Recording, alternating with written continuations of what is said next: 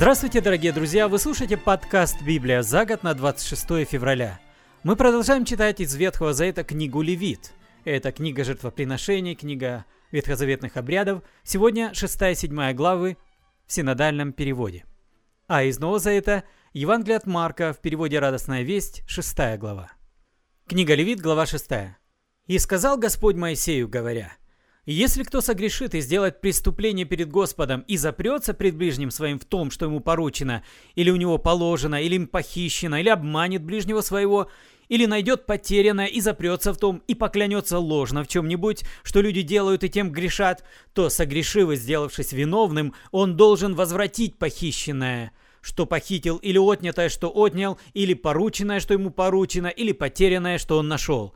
Или, если он в чем поклялся ложно, то должен отдать сполна и приложить к тому пятую долю и отдать тому, кому принадлежит, в день приношения жертвы повинности.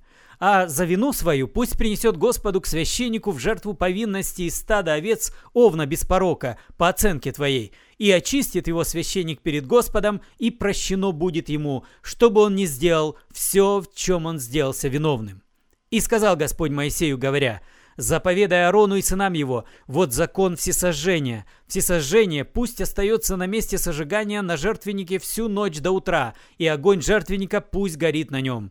И пусть священник оденется в льняную одежду свою, и наденет на тело свое льняное нижнее платье, и снимет пепел от всесожжения, которое сжег огонь на жертвеннике, и положит его подле жертвенника. И пусть снимет с себя одежды свои, и наденет другие одежды, и вынесет пепел вне стана на чистое место. Огонь на жертвеннике пусть горит, не угасает, и пусть священник зажигает на нем дрова каждое утро, и раскладывает на нем всесожжение, и сожигает на нем тук мирной жертвы. Огонь непрестанно пусть горит на жертвеннике и не угасает». Вот закон о приношении хлебном. Сыны Аароновы должны приносить его пред Господа к жертвеннику. И пусть возьмет священник горстью своей из приношения хлебного и пшеничной муки, и елея, и весь ливан, который на жертве, и сожжет на жертвеннике. Это приятное благоухание в память пред Господом. А остальное из него пусть едят Аарон и сыны его. Пресным должно есть его на святом месте, на дворе скини собрания пусть едят его. Не должно печь его квасным. Сие даю я им в долю из жертв моих. Это великая святыня, подобно как жертва за грех и жертва повинности. Все потомки Аароновы мужского пола могут есть ее. Это вечный участок в роды ваших жертв Господних, все прикасающееся к ним освятится. И сказал Господь Моисею, говоря: вот приношение от Аарона и сынов его, которое принесут они Господу в день помазания его. Десятая часть ефы пшеничной муки в жертву постоянную, половина сего для утра и половина для вечера. На сковороде в елее она должна быть приготовлена. Напитанную елеем приноси ее в кусках, как разламываются в куски приношения хлебное. Приноси ее в приятное благоухание Господу. И священник, помазанный на место его и сынов его, должен совершать сие. Это вечный устав Господа. Вся она должна быть сожжена, и всякое хлебное приношение от священника все да будет сожигаемо, а не съедаемо.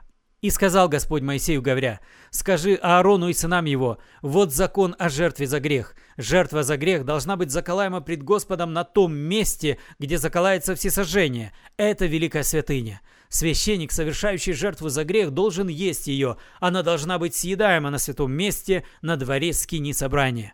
Все, что прикоснется к мясу ее, осветится, и если кровью обрызгана будет одежда, то обрызганная омой на святом месте.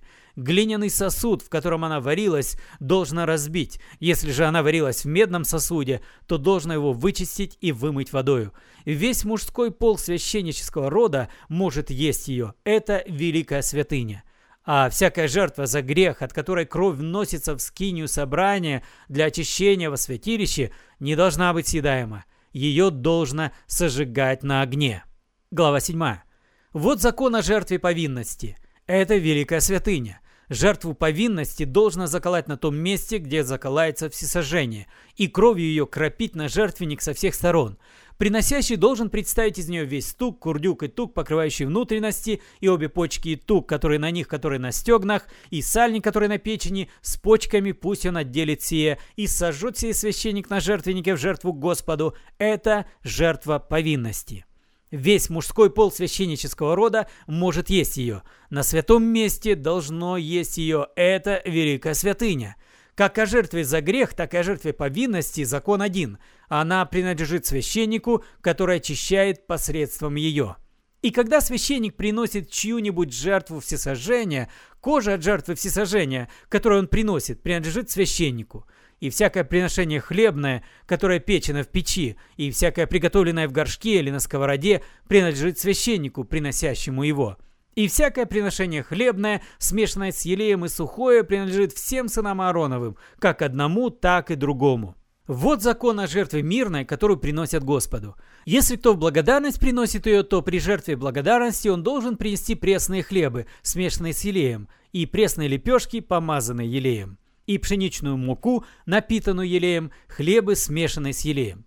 Кроме лепешек, пусть он приносит в приношение свое квасный хлеб при мирной жертве благодарной.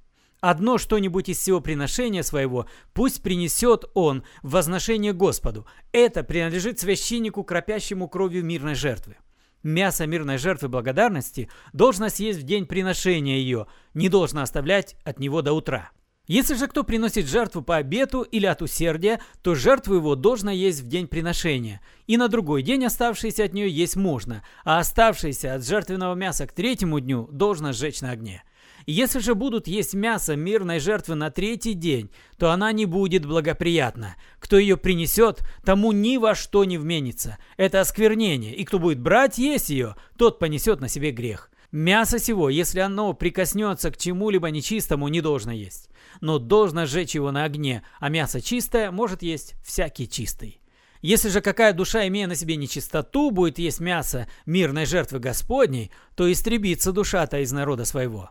И если какая душа, прикоснувшись к чему-нибудь нечистому, к нечистоте человеческой, или к нечистому скоту, или какому-нибудь нечистому гаду будет есть мясо мирной жертвы Господней, то истребится душа-то из народа своего. И сказал Господь Моисею, говоря, «Скажи сынам Израилевым, никакого тука, ни из вола, ни из овцы, ни из козла не ешьте. Тук из мертвого и тук из растерзанного зверя можно употреблять на всякое дело, а есть не ешьте его». Ибо кто будет есть тук из скота, который приносится в жертву Господу, истребится душа-то из народа своего.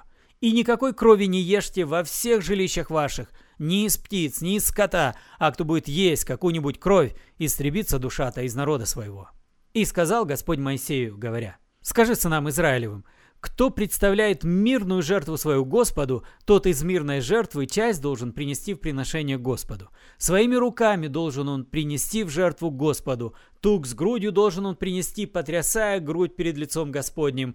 Тук сожжет священник на жертвеннике, а грудь принадлежит Аарону и сынам его. И правое плечо, как возношение из мирных жертв ваших, отдавайте священнику».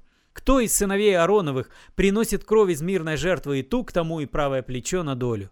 Ибо я беру от сынов Израилевых из мирных жертв их, грудь потрясания и плечо возношения, и отдаю их Аарону, священнику, и сынам его в вечный участок от сынов Израилевых. Вот участок Аарону и участок сынам его из жертв Господних со дня, когда они предстанут пред Господа для священнодействия, который повелел Господь давать им со дня помазания их от сынов Израилевых. Это вечное постановление в роды их. Вот закон о всесожжении, о приношении хлебном, о жертве за грех, о жертве повинности, о жертве посвящения и о жертве мирной, который дал Господь Моисею на горе Синае, когда повелел сынам Израилевым в пустыне египетской приносить Господу. Господу приношение их. Из нового завета мы сегодня читаем Евангелие от Марка, шестую главу, в переводе «Радостная весть» до двадцать девятого стиха. Иисус ушел оттуда и пришел в свой родной город. С ним шли и ученики. В субботу Иисус учил в синагоге. Многие из тех, кто его слушал, были поражены и говорили, «Откуда у него все это? Что за мудрость такая дана ему? И дела такие дивные его руками творятся». Разве он не плотник, сын Марии, брат Иакова, и Осета, Иуда и Симона? Разве не здесь, среди нас, его сестры? И потому они его отвергли. Всюду пророк в почете, сказал им Иисус, только не у себя на родине, не у родных и не в семье. И он не смог совершить там ни одного чуда, и только нескольких больных исцелил, возложив на них руки. Он удивлялся их неверию. И Иисус переходил из селения в селение и учил. Он созвал к себе двенадцать своих учеников и послал их по двое на проповедь, и дал им власть изгонять нечистых духов. Он велел им ничего не брать с собой в дорогу, кроме посоха, ни хлеба, ни котомки, ни денег, только сандалии на ноги. «И не берите с собой смену одежды», — говорил он. «В каком доме остановитесь, там оставайтесь, пока не покинете это место. А если в каком-то месте вас не примут и не станут слушать, то, уходя оттуда, даже пыль с ног отряхните. Пусть это служит им предупреждением». И они пошли и призывали людей возвратиться к Богу. Они изгнали много бесов и много больных излечили, помазав оливковым маслом. Тем временем услышал обо всем царь Ирод. Имя Иисуса стало известно повсюду. Говорили, что это Иоанн Креститель встал из мертвых, и потому в нем такая сила. Другие говорили, что это Илья, а некоторые, что пророк, такой, как прежние пророки. Но Ирод, слушая, говорил: «Это Иоанн, которого я обезглавил. Это он встал из гроба». Этот самый Ирод приказал взять под стражу Иоанна и бросить его в тюрьму из-за Иродиады, бывшей жены своего брата Филиппа, на которой он женился.